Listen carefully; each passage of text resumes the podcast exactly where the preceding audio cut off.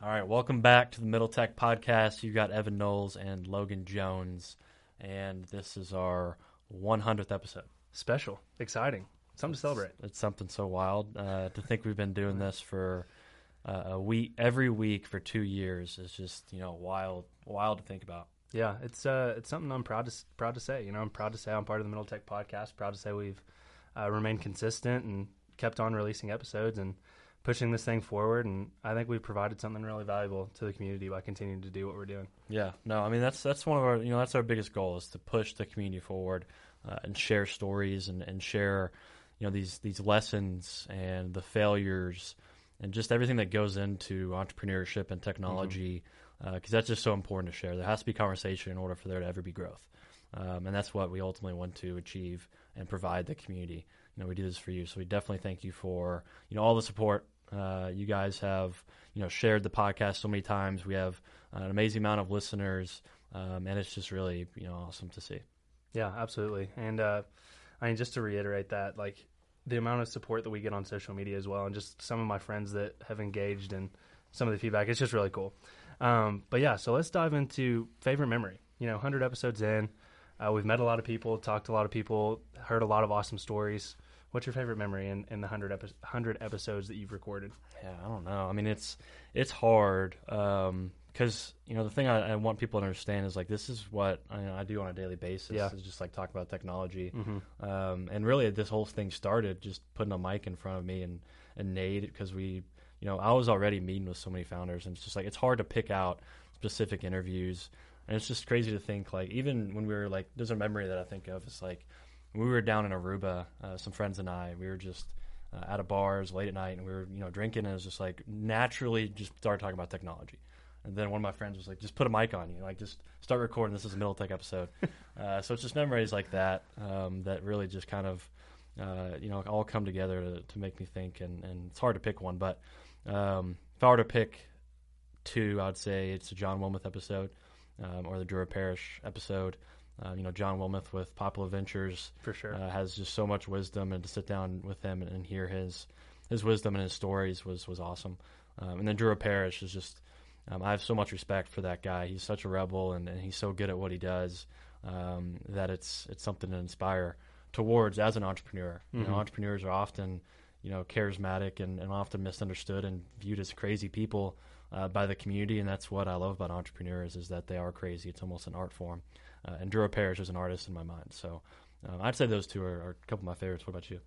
Yeah, for me, uh, this one kind of became pretty relevant recently my favorite episode, uh, recording wise, was recording with Kobe Hastings, um, because that's what led me to the job I have now. Um, you know, it was a pretty significant uh, episode as well, just because we started using some of the nicer mics and trying to actually work on our on our production side of things and uh, make this whole thing sound a little bit nicer. And then on top of that, I just I thought the the Kobe story was really cool, and he was he was really young as well. It was really easy for me to see uh, myself in his shoes and then here we are. I'm wearing a lead realist shirt now, and I'm I'm working at his company. So uh, that's probably my favorite, just because it's become so relevant for me. It's it's it's changed my life all of a sudden. Yeah, no, that's and hopefully, you know, I know we've provided that same uh, experience for a lot of our guests and people we've had on the podcast. And we've made connections to people and yeah. gotten yeah. help people get jobs and like yeah. help people meet their mentors. Like that's that's just so amazing. So it's awesome that that's you know your memory as well. Um, so on this episode, let's get into this episode and talk a bit about you know who we have on because we couldn't have had a you know our hundredth episode without making it a super super special uh, guest, and we had uh, Mike Davis of Appriss on, um, and he's just you know a special entrepreneur. Uh, he's an influencer. He's a mentor, uh, not only in the state of Kentucky but around the world. You know, he's built mm-hmm. a, a world class company. Um, and he's responsible for this whole idea of using you know knowledge and data for good. Um, a lot of companies in today's day and age, like Facebook and Google, um, and now Twitter is being thrown in the mix. They have all this data, they have all this influence, and people question, you know, what their motives are and if they're really, you know, using that for good. In my opinion, you know, they don't have negative motives, but just uh, by default, you know, there's going to be some negative things that come with that, that amount of responsibility. But Appriss is truly one of those companies that was founded on using knowledge for good. Um, and just some crazy stats, you know, that he shared on the episode was. Yeah um, you know, they're tracking 95% of all criminals in and out of the justice system uh, to keep people safe. Um, we'll get into that, but you know, ultimately, he's trying to make sure that um, is trying to make sure that anybody that goes to and from jail, um, that there are notifications sent to the correct people to keep people in the in the community safe. Um, they're tracking um, 87%. Actually, they're not tracking, but they actually helped reduce 87% of all methamphetamine use. You know, meth is something that you know blew up at one time and is now you know kind of fallen, but that that fall is largely attributed to you know Appriss. Mm-hmm. Um, they put amazing technology in place that tracked uh, cold medicine, which is a, a, very popular ingredient for meth, um, and they were able to reduce you know the use of methamphetamine by 87 percent around the nation. I mean, the fact that one company you know can help that happen is just unbelievable. Um, and then lastly, you know, one of the crazy stats that stuck out to me was 85 percent of all opioid uh, prescriptions and patients are being tracked. Um, so there's no no doubt there's an you know opioid crisis you know around the United States, um, and Appriss will probably do the exact same thing what they did with meth with opioids. They're definitely on the track, um, according to Mike, and it's just inspirational to see a company like that uh, create such a big difference. Um, and his story is just wild, like yeah. craziest story. Even if you put his story up against like Silicon Valley founders um, that you hear stories about on movies, things of that nature, um, it compares to all of them. Like he's just got an amazing story, very humble guy. Um, and it's just it was an awesome episode. Yeah, I think uh, it's really important to emphasize the knowledge and data for good, um, because you hear some of the ways that they collect all this data, and you're like, "Good lord, they probably know so much about so many people." But he really hit on, um, you know, the privacy uh, that they provide over all of this data, and, and how under under wraps it all is, and the the HIPAA regulations and everything that they follow. Um, so it's really incredible what they've managed to do to bring down opioid uh, you know, literally fighting one of the biggest uh, crises in this area, the opioid crisis. Mm-hmm. Um, and I mentioned this to you earlier uh, after we recorded. I feel like this is literally an episode that could have been on how I made this or yeah. how I built this with yeah. the NPR podcast, just because it's such a big company. Um, and you know, admittedly, I didn't know much about it before we recorded with him, so it was really cool to dive in and hear how he built how he built his company and uh, you know where it came from. the The origin story of Appriss is is very cool um, how he met his co-founder. He's got some awesome stories. Uh, so we're really, really excited for you guys to get in and, yeah. and listen to this one. Well, let's just let's just get right into it. Let's do it.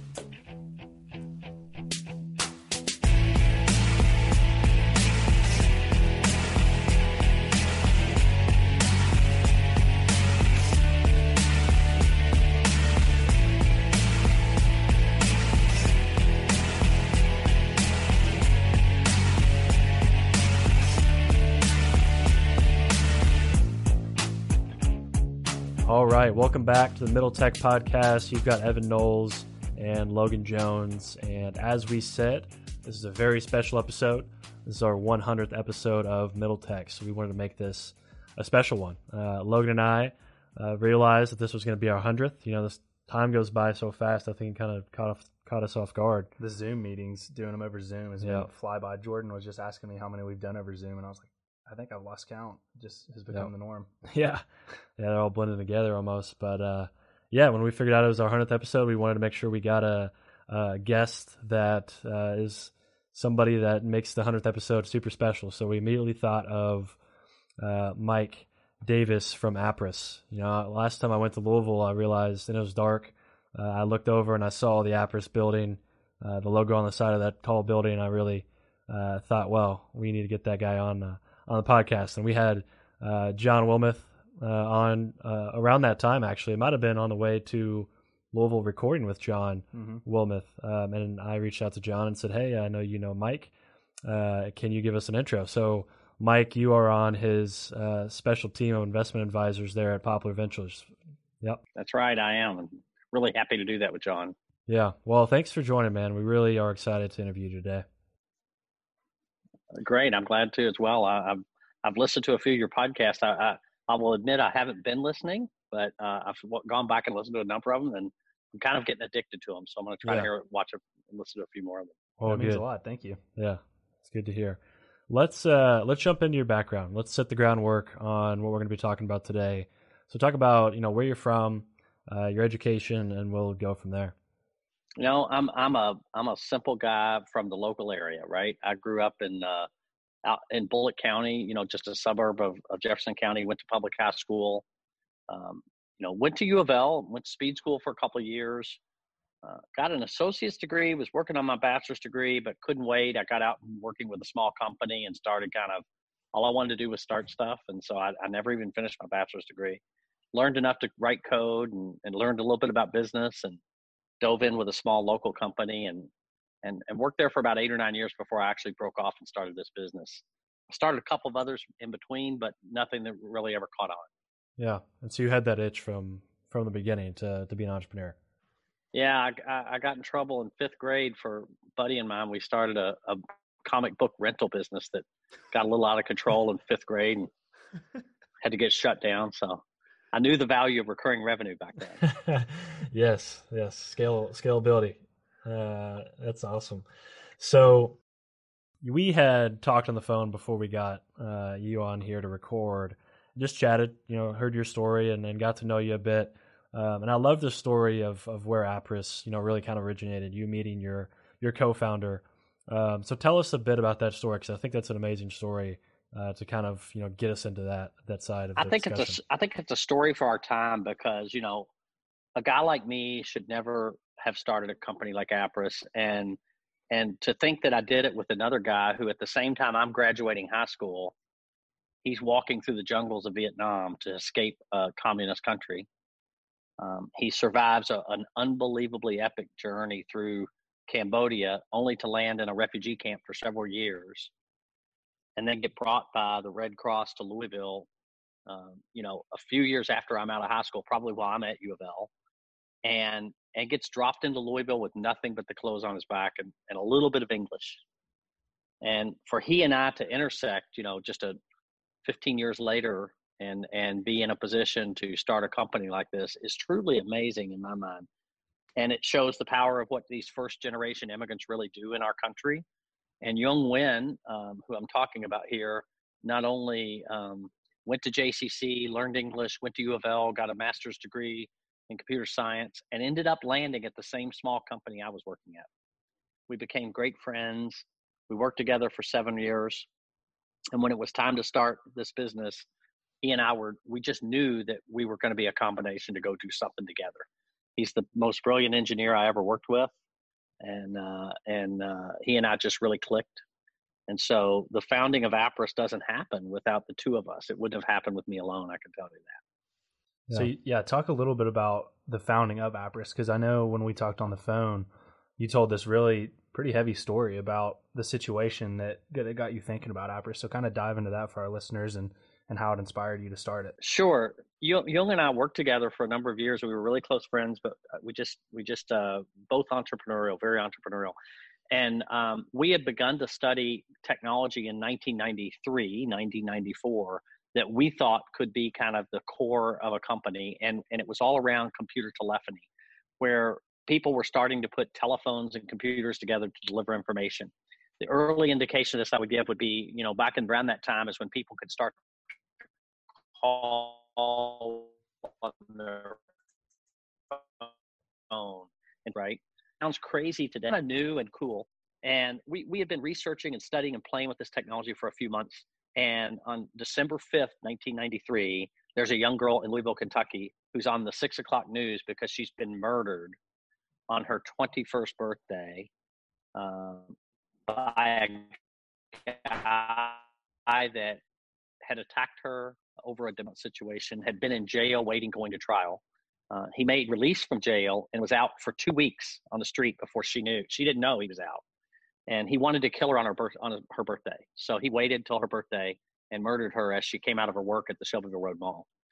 And the next day, her parents were on the television, just on the news, saying the only reason she was dead is because she didn't know that that guy had been released two weeks earlier.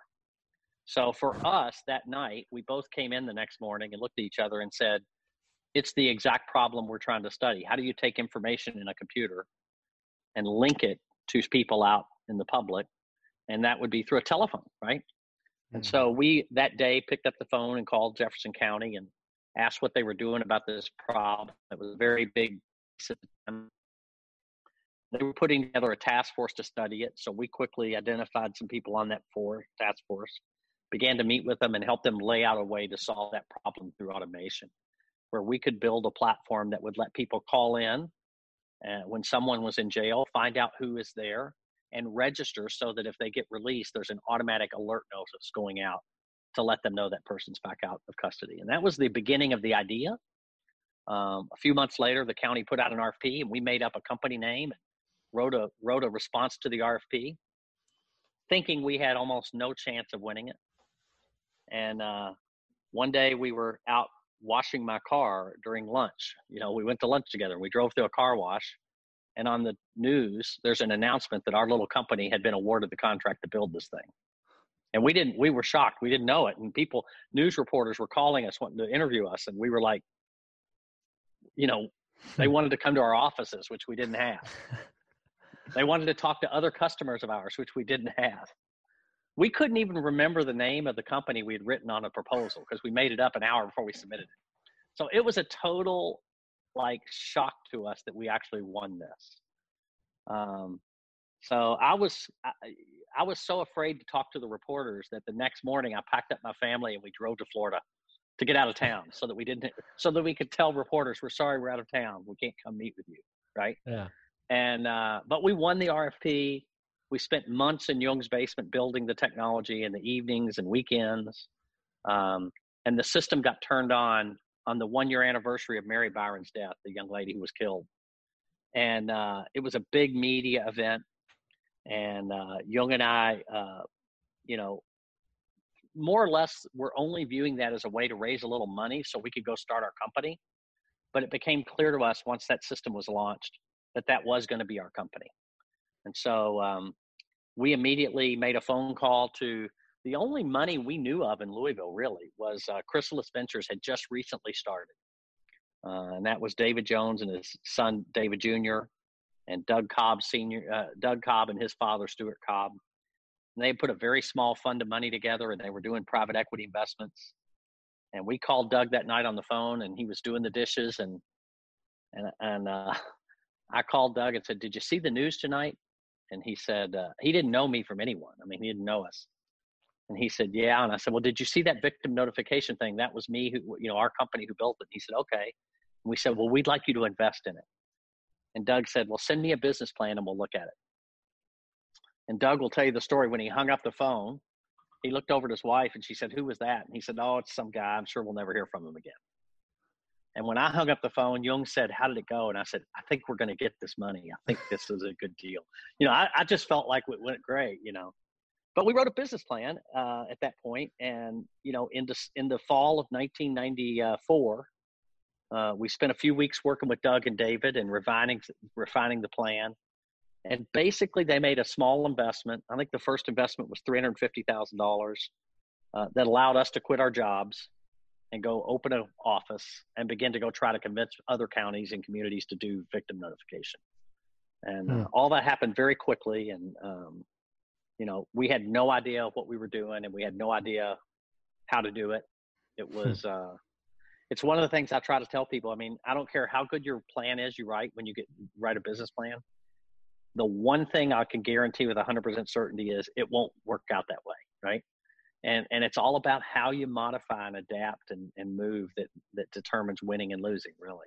Yeah. And uh, so, you know, that was the early startup story for us. And given you know you had mentioned that this is all just kind of coming together on the fly, you know, with that RFP, looking back, how did you how do you think you won that? You know, if you you said you don't know how you did, but oh, looking back now, I look back now and I know how we did it. Um, the RFP, we told them kind of how to build a system, but then it went to the government, and the government put a whole bunch of stuff in this that was kind of ridiculous. For example, the RFP required voice recognition, right?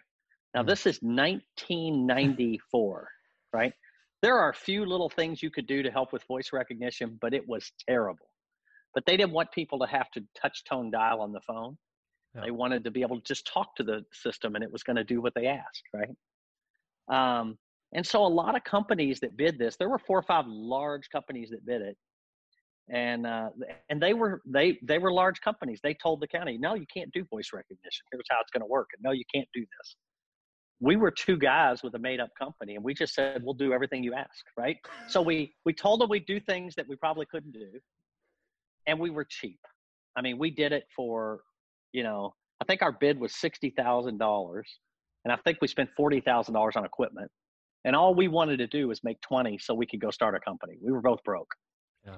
And for us, that was going to be a big break. And um, I think the other bids they got were probably five times our bid. You know, we could have probably bid way more money, but we were two guys.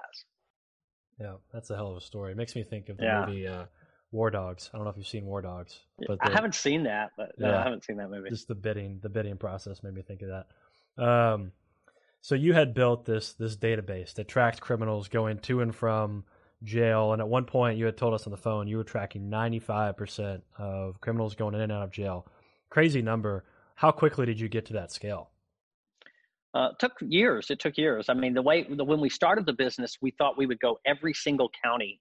There's 3,500 county jails in America, Hmm. and then you have every st- all 50 states have a prison system. That's a different kind of system. And then you have the federal prisons. And our thought was we'd go knocking on 3,500 doors, but we really quickly realized that was going to be very inefficient and slow.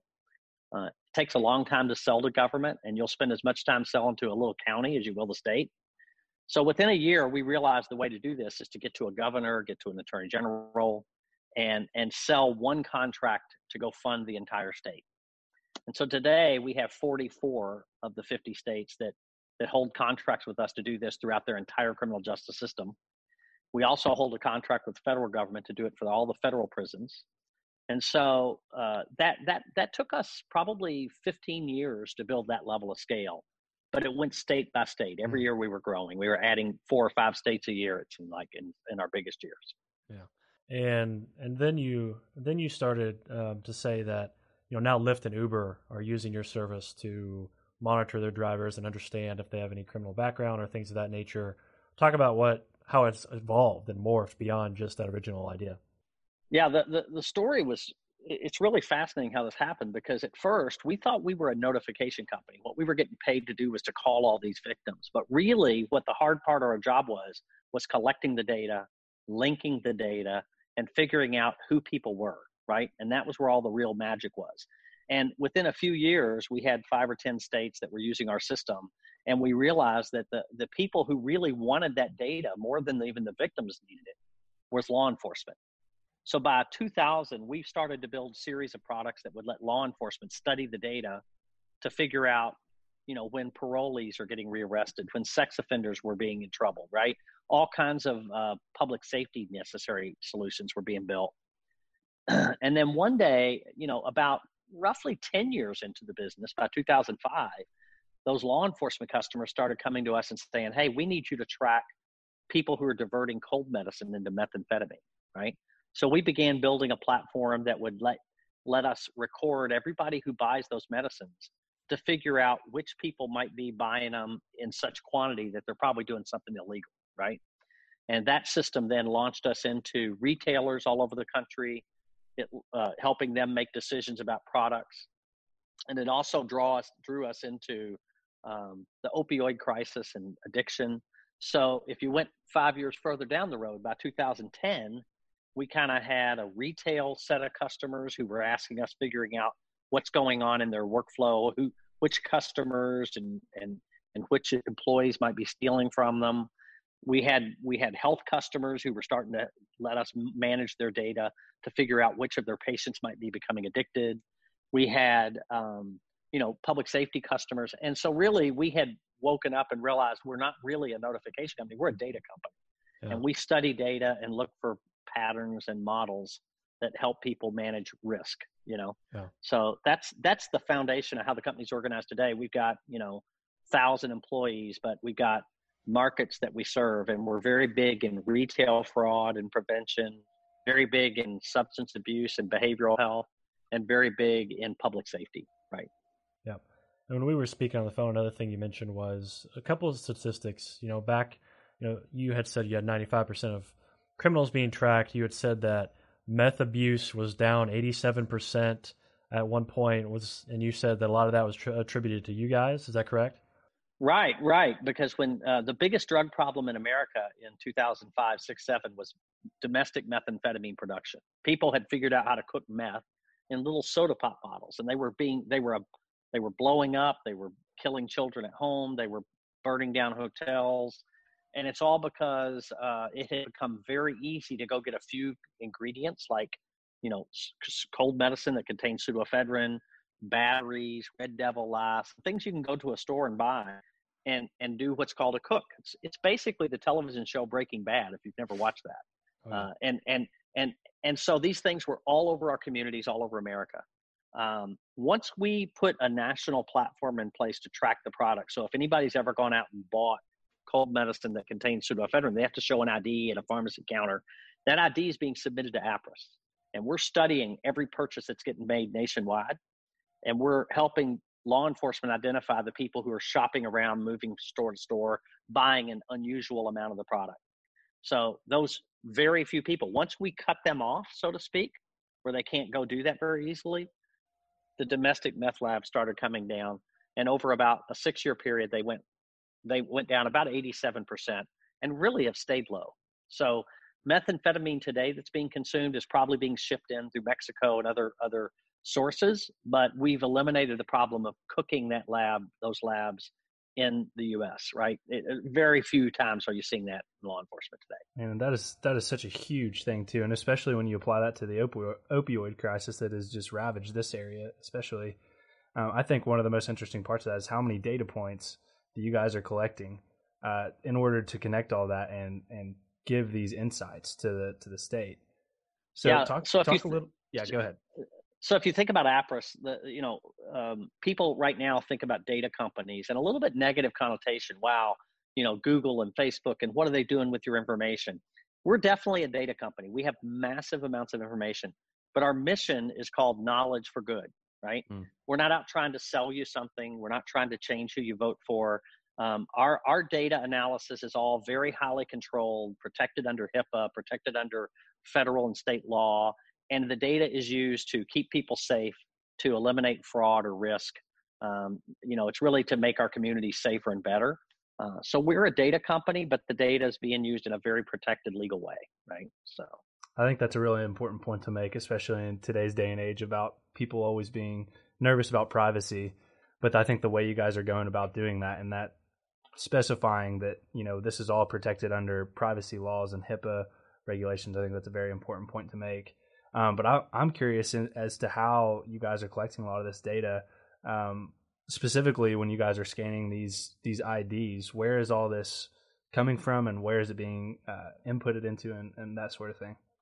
Well, when you track cold medicine, that data is being collected right at the point of sale in the pharmacy. So literally, we have hundreds of thousands of point of sale systems that will scan that ID and send that data directly to us in a quarter of a second. We'll look at it, we'll make an analysis of the decision, and let them know whether they should sell that to you or not, all within a quarter of a second. It's like having your credit card approved, right? Mm-hmm. Um, and that data is managed in the cloud, protected under federal law. It is only used, that particular data set, um, pursuant to federal law to help identify diversion of the product, right? So we can't use that data to go try to market something to you sell you Kleenex because you've got a cold, you know, things of that nature. We don't do that. It's only used under tightly controlled federal law. Um, then, then if you move to like the who's incarcerated, we're on the jails and correctional institutions that send us that data near real time, and we link it and manage that on behalf of the states. Same on the opioid data. We're managing 85% of all opioid dispenses, dispensations, that, and we get those directly from the pharmacies highly protected by state and federal law.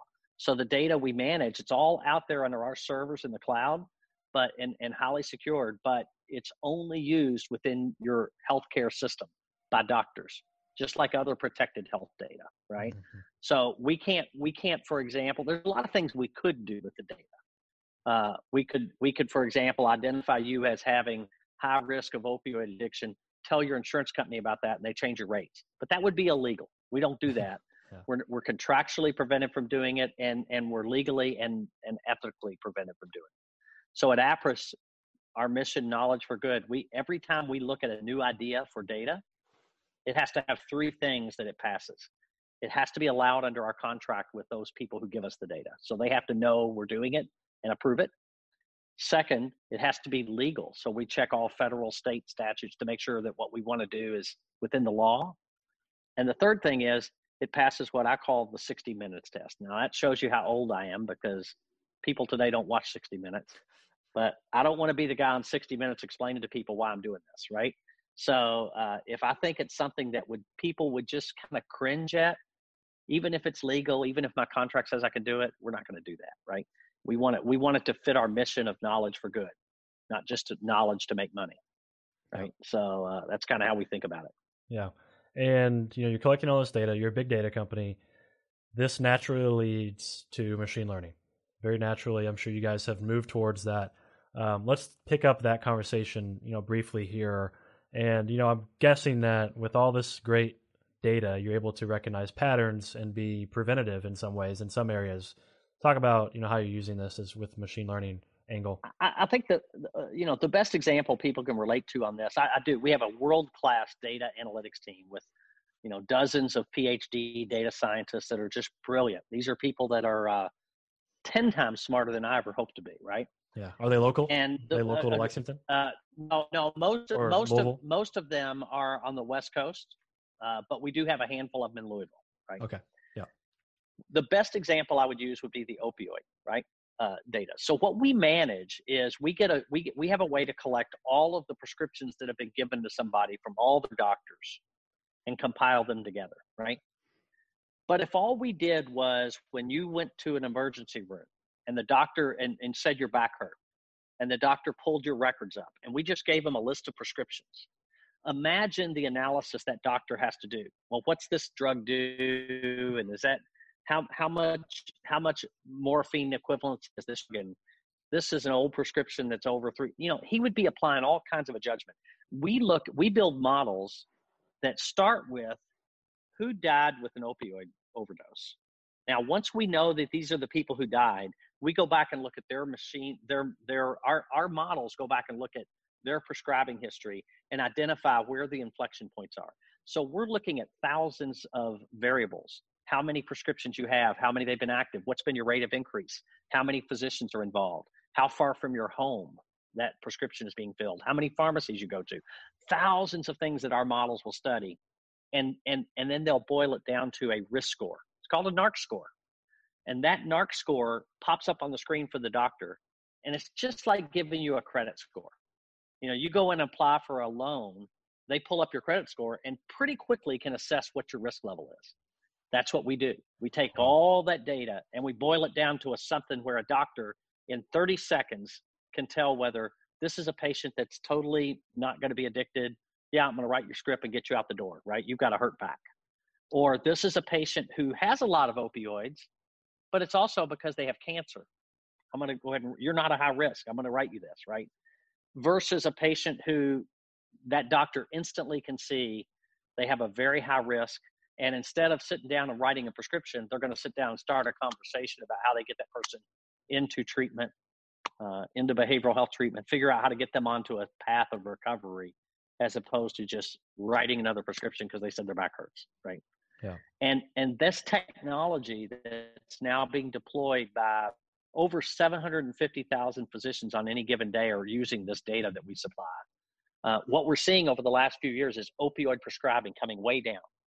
And last year was the first year we saw opioid deaths coming way down, right? So we are seeing the curve turn on the opioid crisis, and we do believe we're making progress by restricting these, right?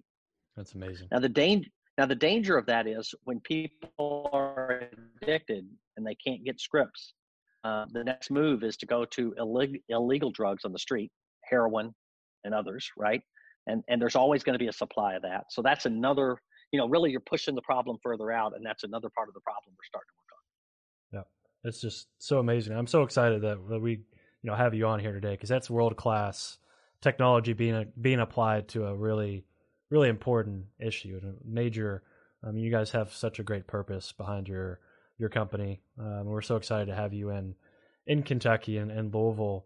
Um, talk about before we get into learnings because we always want to get into learnings, and, and you have some amazing learnings of building this world class this world class company. Give us an idea of, of the scale of company you're now running. Um, employees, I know you're a private company. Yeah, so so I'm sure you. Yeah, I'll, I'll, I'll, tell you. I mean, uh, yeah.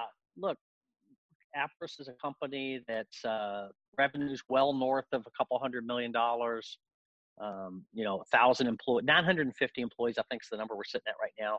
Um, about 125 of those are in Europe. We've got an office in London, an office in Poland. Um, we've got about 450, half of our folks, a little less than half in Louisville.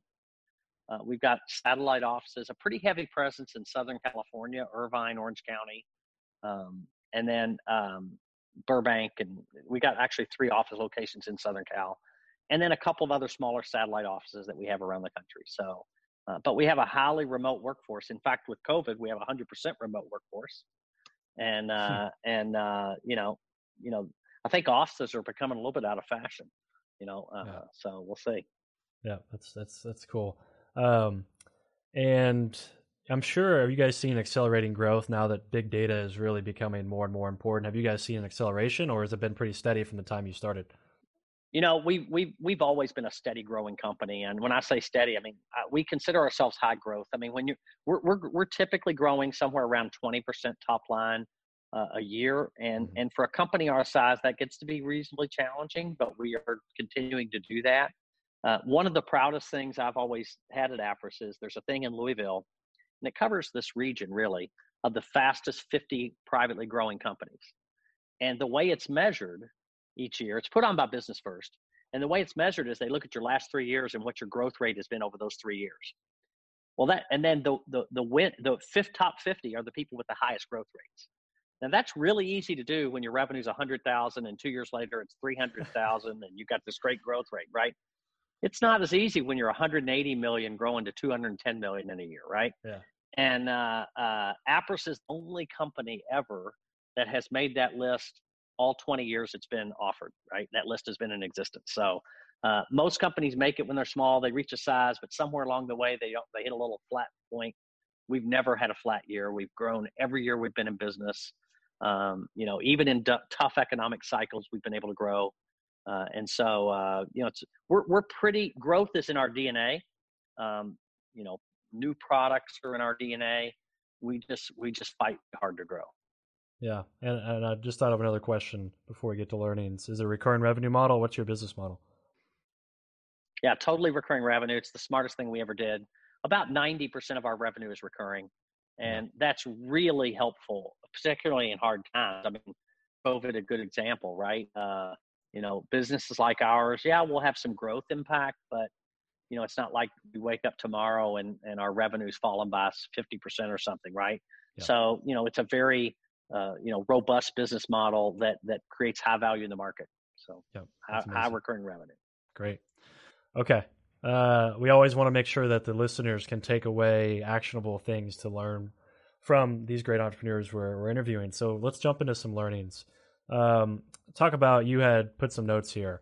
Let's go through them one by one. Learnings that you've had from building Appriss. Let's start with you know doing doing the best job uh, that you can at what you know you do well. Mm-hmm. Right. So uh, this is one of the things I think a lot of entrepreneurs need to realize. I mean, uh, you have certain talents that make you that guy who starts the company or that lady who starts the company, and um, you know you're fearless. You might have product uh, talent, you might have sales talent, you might have technical talent. But as this company grows, you can't do it all, right? And and a lot of entrepreneurs think that's their job is to be the CEO, right? Well, you don't necessarily the CEO may not be your skill set. So as your company is growing, I've always believed you should do what your skill is. If you happen to be that super salesperson, go hire somebody else to run operations. Go hire a CEO, right? Do the thing that you are going to bring the most value to the company for and um, separate your role as an owner from your role as what you do day to day. And there's been times I've, you know, I started this business and Jung and I were co-CEOs, and then we went out and decided, hey, we what I was really great at was ideas and product and going to market with new things. Jung was a brilliant engineer. We went out in 2000, five years into the business, and we called Doug Cobb up, who was at Greater Louisville Inc, and said, "Why don't you quit Greater Louisville Inc and come be our CEO? Right, run this business." Doug had been a successful CEO. So he came and he ran Appriss as our CEO for from 2000 to 2009. He knew how to do things in terms of building management teams and culture uh, that he loved doing. And what I loved doing was inventing products and going out and selling and, and meeting customers. And so uh, we were a great team like that. And then 10 years later, when Doug's ready to leave, um, you know, I, I was a different person. I had watched how that had happened. The company had gotten bigger, and I jumped back into the CEO seat. But immediately, what I knew is I had to go hire people who did all the other things that I was weak at. And so just do the job you're great at and don't be hung up on your title. Um, and, and it's going to make you happier and you're going to be more successful in your company. Yeah, I think that's a really important one because I think in today's day and age, everyone wants that title of CEO, and it's yeah. I think that's really great advice coming from someone in your position to say take a step away from that and do what's best for your company, and you know realize what your strengths are, and don't be afraid to hire out that position if you need to. That that's right because the CEO is just another job, right? At the end exactly. of the day, their skill set is you know strategic and setting vision and helping build a team and all those things if if you don't get into that and you're not great at that, go find somebody who is and go do what exactly. you do great. That's perfect. Yeah. All right, this next one. Uh, every plan will require some changes. Dive into that one a little bit.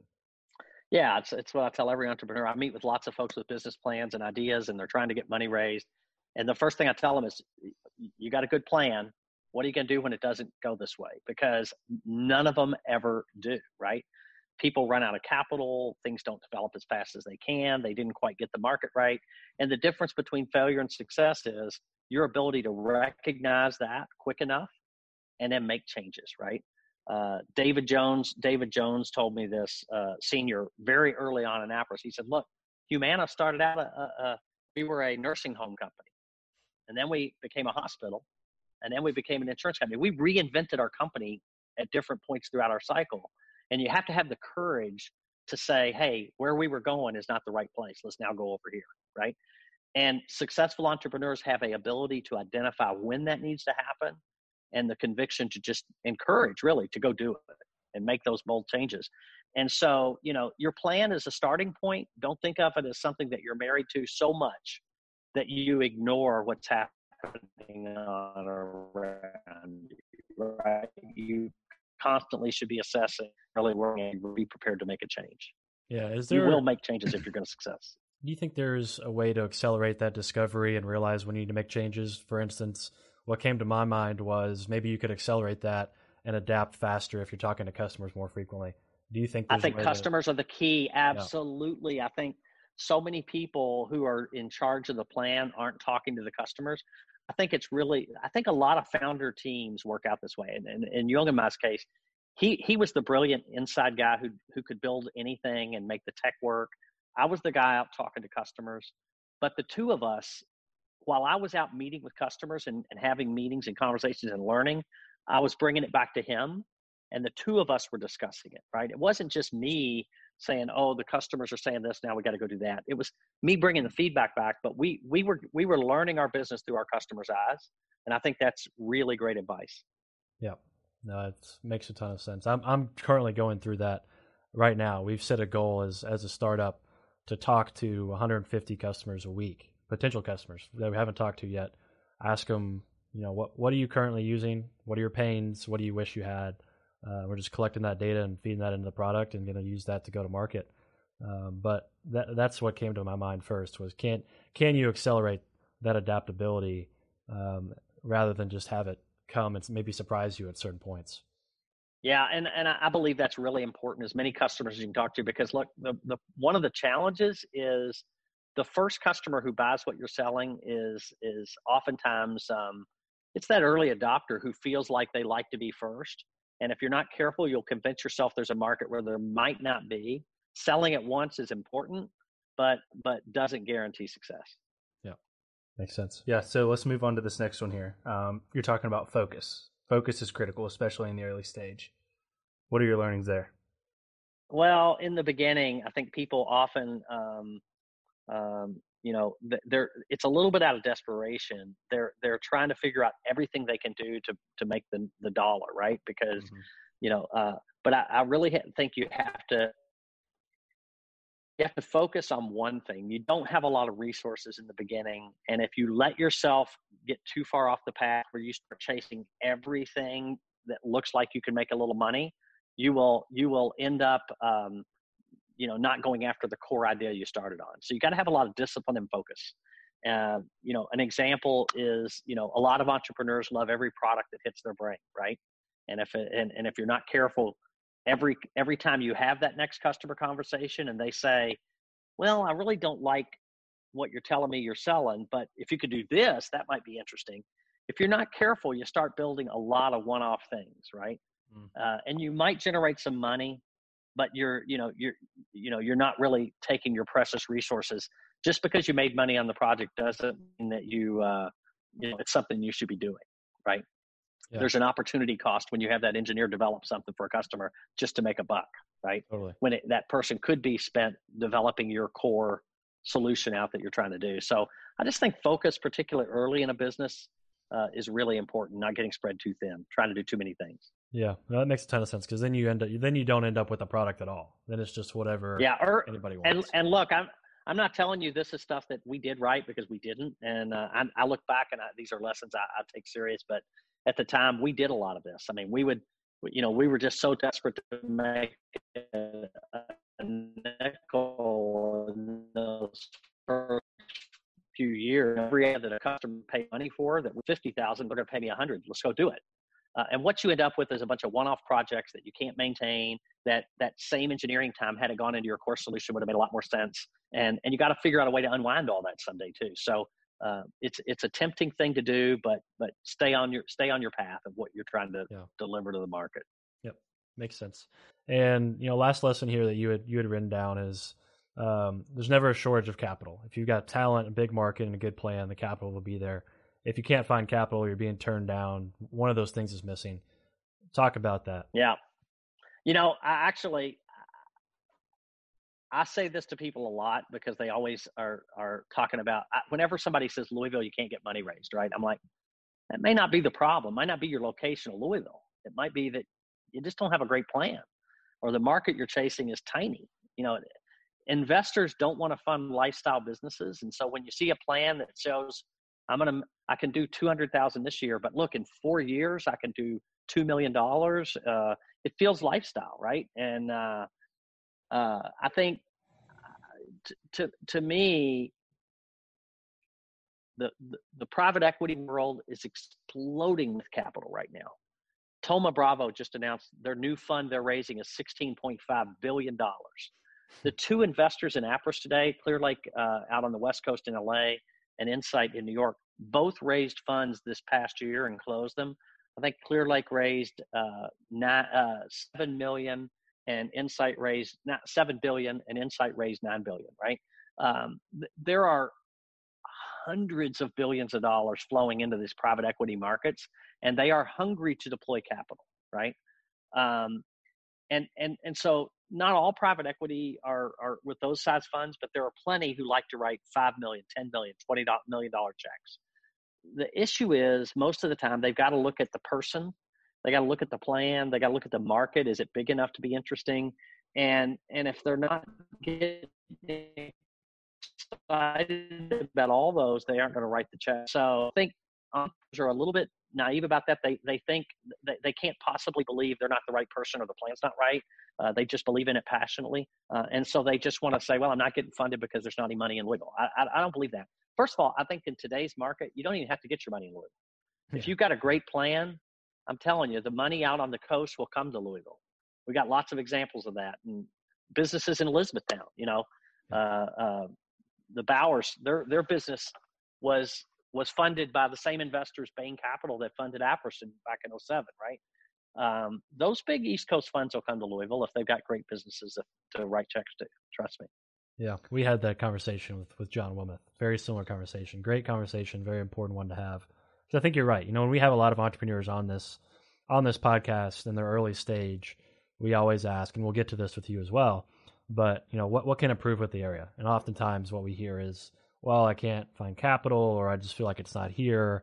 Um, and we had a great conversation, kind of you know debunking that in a way uh, with with John, and you kind of echoed those those thoughts. I, I, th- I think both there is capital here if you've got the right business, but I also think if you've got the right business and you're not having any luck here, fly to New York, yeah. right?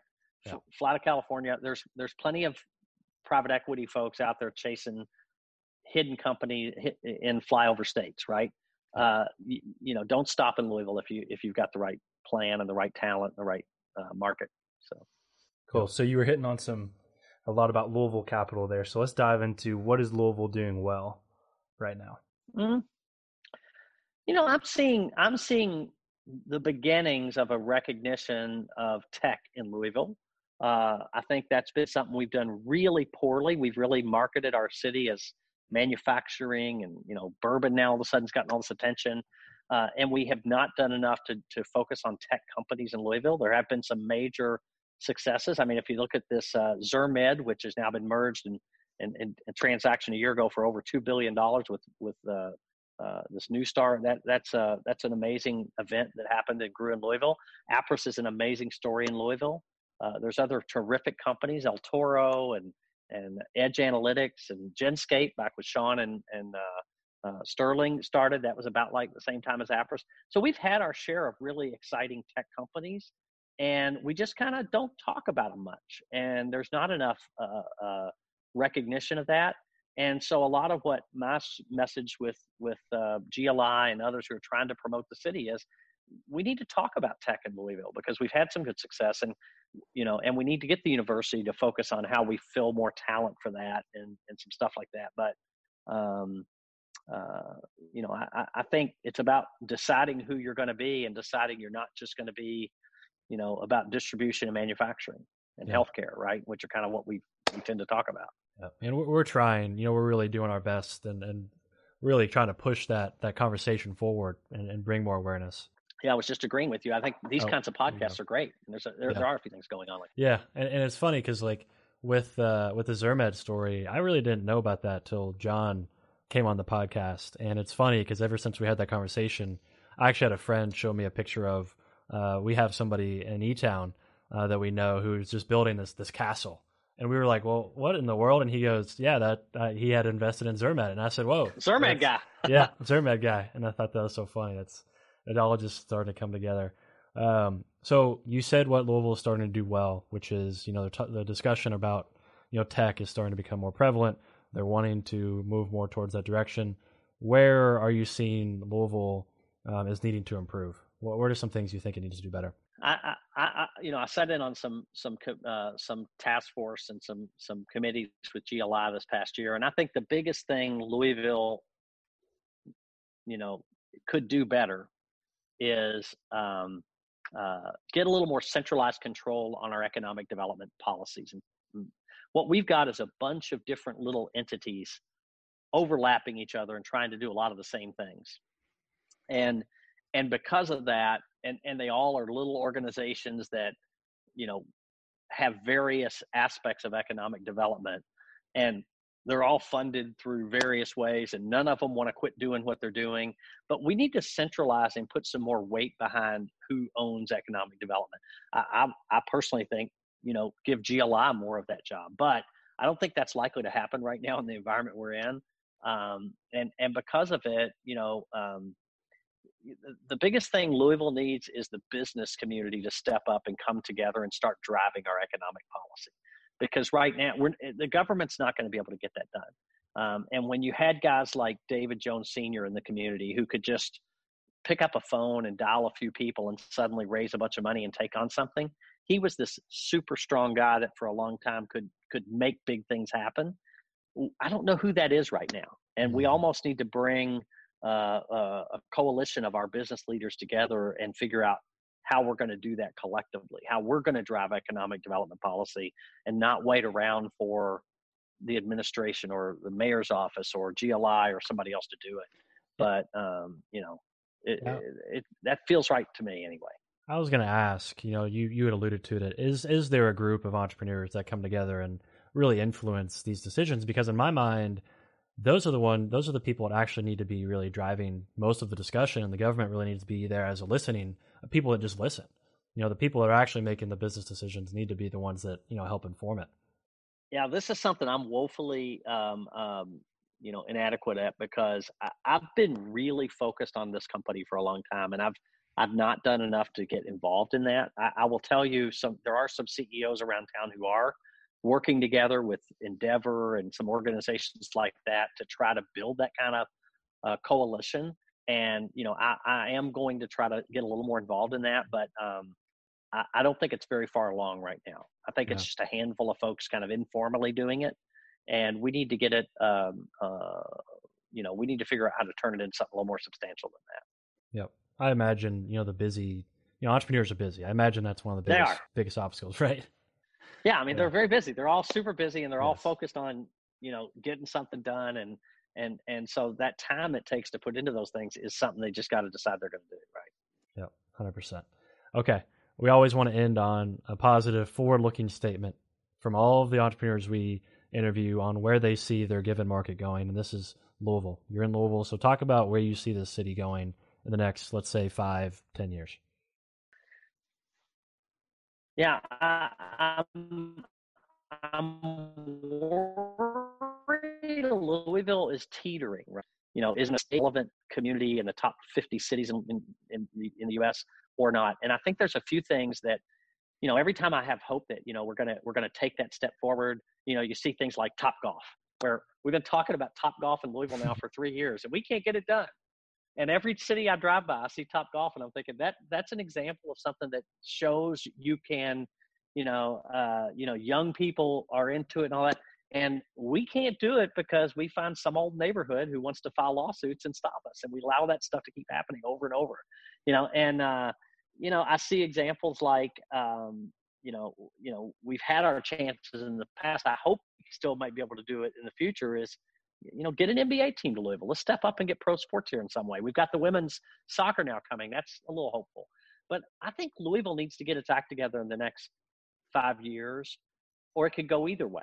It could take a step forward towards Nashville, uh, you know, in some of our competitor cities that, you know, I, I would like us to be more like Charlotte. Um, you know, we got to get our air service improved, more direct flights, you know, things that I know we've got people working on and we're making progress. We got to figure that out.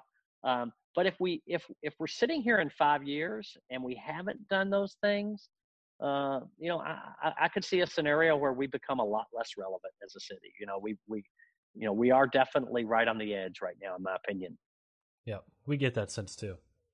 Yeah, we definitely get that sense too, and um, I agree. You know, if we can, and I especially agree on the sports team. I would love, hmm. absolutely love a professional sports team here, especially like NBA. Because growing up as an yeah. NBA fan, I just had to follow players. You know, like I had to follow Tracy McGrady, Kevin Garnett, LeBron. Well, I never had a yeah. team. No, right? Yeah. So like, there's this NBA to Louisville thing that's underway in Louisville, and I think it's an organization Steve Higdon's leading, Dan Issel's leading and I've been talking to them. And one of the things I want to do, and, I'm, this is again on me, I haven't done it yet. I'm getting, I'm hoping to do that this summer though, is to organize the tech companies in Louisville to come together and show a sign of support for NBA to Louisville, right? Because if that opportunity shows up in the next few years for the league to expand, Louisville is in the top three to five list that's being mentioned, right? How do we get ourselves on that list and get that? Because uh, an, we got the arena, we've got lots of things going for us. Um, but that's the type of thing that starts to show we can move forward, right? Yeah. And uh, I think I think it's such a uh, it would be a such a statement that we you know we are a real top 50 city. Uh, it would just give some energy to the town, right? And uh, but if we if we're apathetic about it and we don't really care and we don't put any effort into it, when that time comes and we miss that out, you know, it's just another example of something where we kind of shoot ourselves in the foot. I think. Yeah. Do you do you you know do you view this as a as a very opportune time and you know once in a you know lifetime opportunity to attract talent here, given everything going on in major markets, and maybe there's a bit more fear to live in a major market and, a, and an inconvenience that comes with being in a major market for Louisville and Lexington to begin to attract this talent from the coast. What What are your thoughts on this opportunity? I, th- I think so. You know, we've always sold Louisville with one main message: oh, it's inexpensive to live here; it's affordable right? Yeah. And and that's an interesting message. And and look, I've had engineers that work for Appriss in California move to Louisville because they want to buy a house, right? I've mm-hmm. I've seen that, and that that's nice. But I got to tell you, that doesn't excite a 25, 30 year old kid coming out of school that oh, it's affordable, right? What they want to come to is a place that's cool to live, that's got that Nulu vibe, that has a tech culture, uh, that you know I like the bourbon theme. I think that's cool uh, we got to get our vibe about us. You know, Nashville has a vibe, and and Louisville. I think the bourbonism of Louisville helps with that, uh, and and it's. I think inexpensive to live here is a nice to have, but that's not what's going to draw young people to Louisville, right? It's got to be like Austin. It's got to be like yeah. Nashville, places like that, that that are exciting. It's where I want to go be a part of, right? And so, uh, you know, and I think that's why I like things like an NBA team, uh, things like having a vibrant tech culture are going to do more for us to make us a relevant city than uh, than announcing, you know, another expansion at UPS, right, or something like that. Yep, hundred percent. Well, Mike, thank you so much for joining, man. This has been an awesome hundredth episode. Uh, you can just hear the wisdom and everything you say, and we really appreciate you coming on. So thank you very much. Absolutely, guys. Thanks for everything you're doing. You're doing all the right things to help get this culture going.